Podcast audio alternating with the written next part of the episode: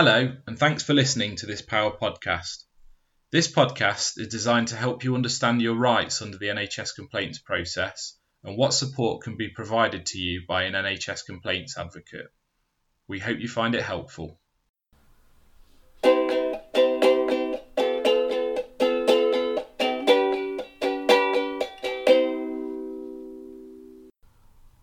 On the podcast today, we've got Ketan, who's an NHS complaints advocate in Leicester City and Rutland.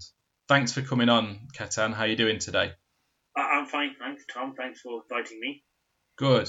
So basically, this podcast is just the idea behind it is to introduce people to the NHS complaints process, how it works, who it's for, and then after that, we talk a bit about NHS complaints advocacy because obviously that's the service that POhWER provides, um, and we can tell people a little bit about what we do. So, uh, the first question I wanted to ask you then, Ketan, is what are the NHS complaints regulations?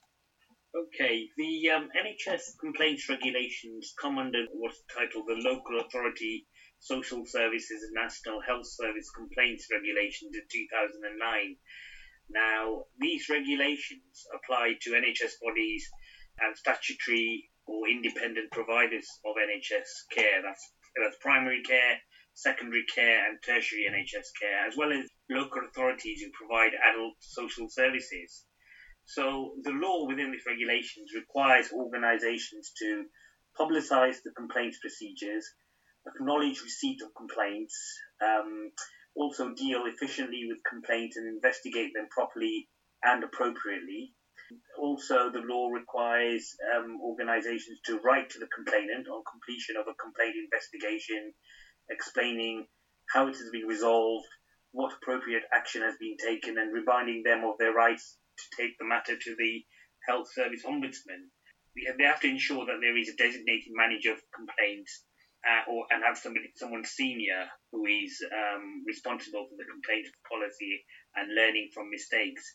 One of the other duties, which is the one uh, I kind of like, is the section nine, which is um, if the complaint involves two or more organisations, the person complaining should get a single coordinated response. So you don't have to send in complaints to different bodies.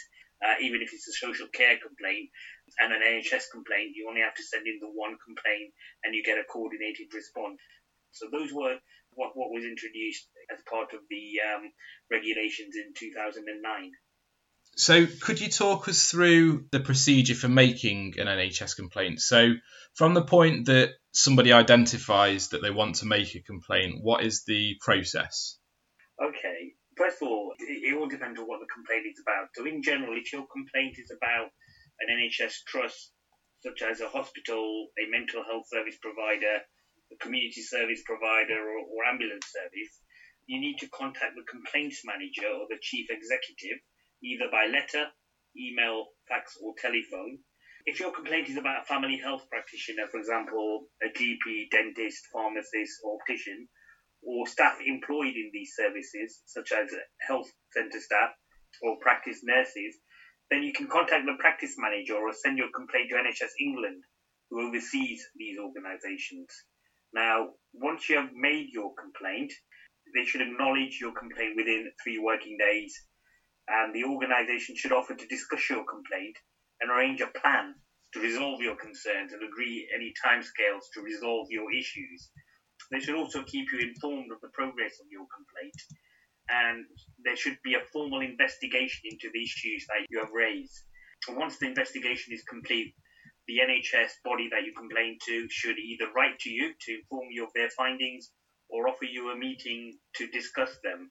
And also, part of the procedure complaints is that the response letter should include a summary of your complaint and I'll also tell you what the investigation has found and what to do if you still remain unhappy with the answers that are given to you. So the letters should be quite clear, easy to understand, and should be balanced and factual. Where would I find out who I need to make a complaint to?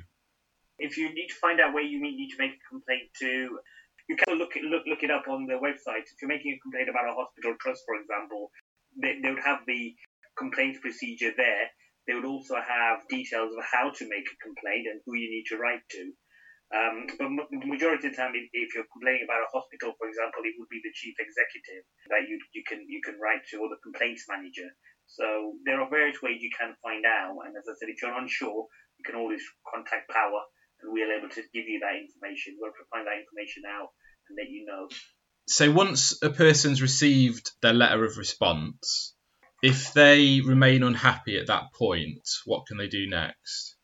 If they receive a response and they re- remain unhappy, you can contact the trust back to let them know that you're unhappy. Perhaps write a letter to explain what your outstanding issues are and ask either for a further written response or ask them for what, what we call a local resolution meeting, which is a meeting to resolve your complaint with the people who have investigated your complaint. So you can ask for a meeting, and if you want an advocate at that point, then you can ask for a POhWER advocate who will be able to support you at that meeting. So at that stage, if a person still remains unhappy, you know, with how it's been dealt with by local resolution, what what would happen then?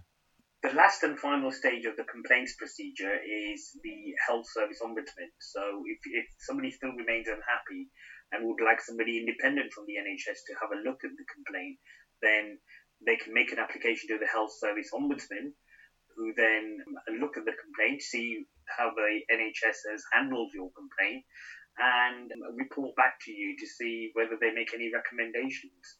The health service ombudsman have their own website, which you can have a look at, and the application form, which is probably the best way to apply to them, is on the website, and they've got all the information about what they do, how they handle your complaint, they've also got their timelines of, of, of when they, they respond back to you. So it's all on their website.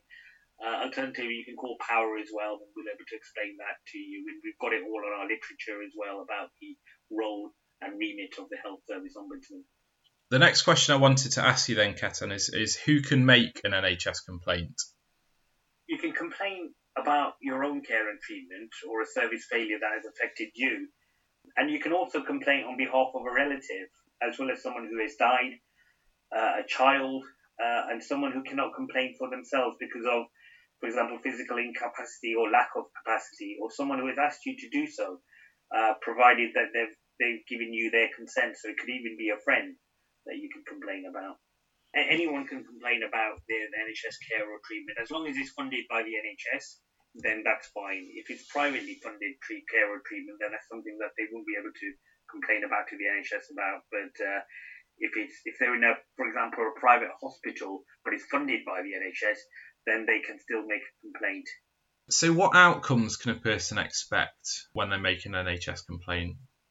Well, one of the outcomes that a lot of people want is an apology from the staff member that they're complaining about or the service that they receive the care or treatment about. Some people want explanations about their care or treatment, and that's something that you can receive as part of the NHS complaints procedure.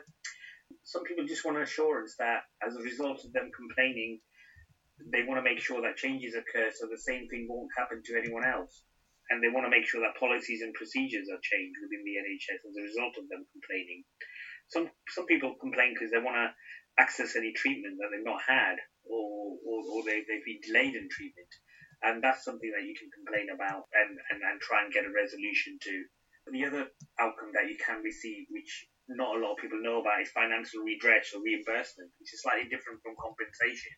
It's to do with if you um, suffered any loss, for example, if, if, if, your if your personal items were damaged as a result of your care and treatment within the NHS, then you can put in a complaint to get reimbursed that amount of money.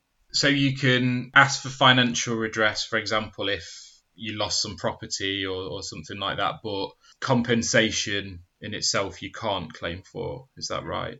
Yeah, that's right. So if you feel that you've been neglected by the NHS and you've been harmed and you want to be compensated for that, then we normally advise you to seek the advice of a clinical negligence solicitor able to put in a case to the trust of the NHS's uh, litigation department. So that's not something that you can achieve through the NHS complaints procedure, as well as um, if some people come to us because they want staff, uh, uh, NHS staff disciplined, again, that's not something that can be achieved through the NHS complaints process.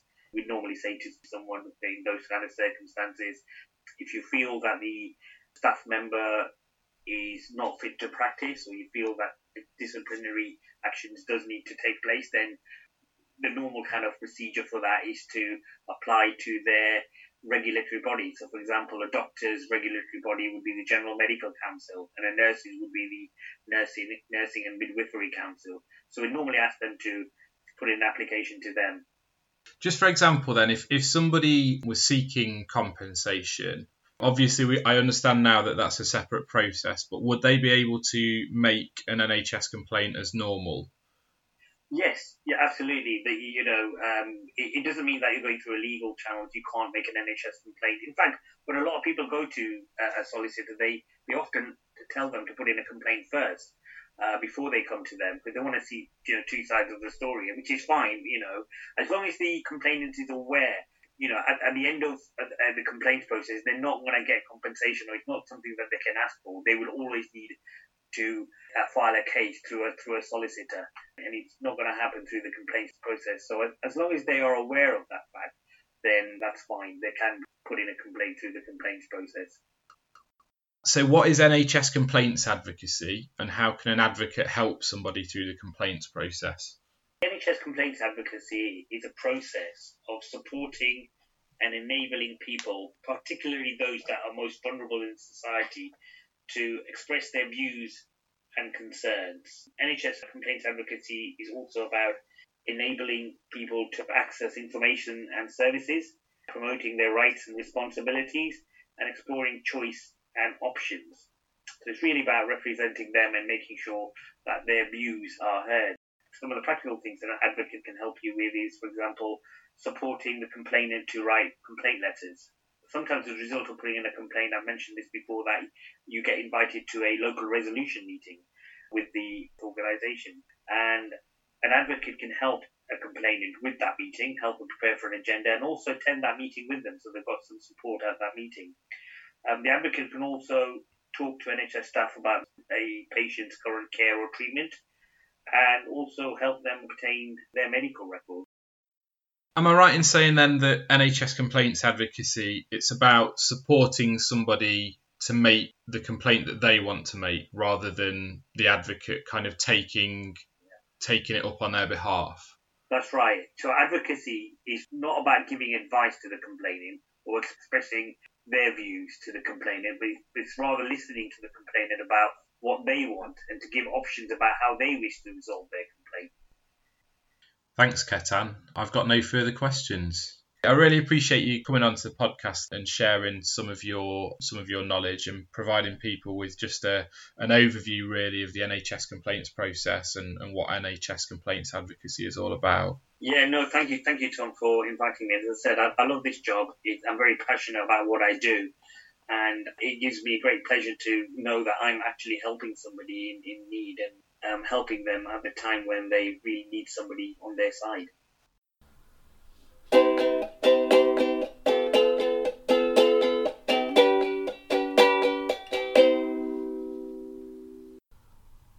That's the end of this podcast.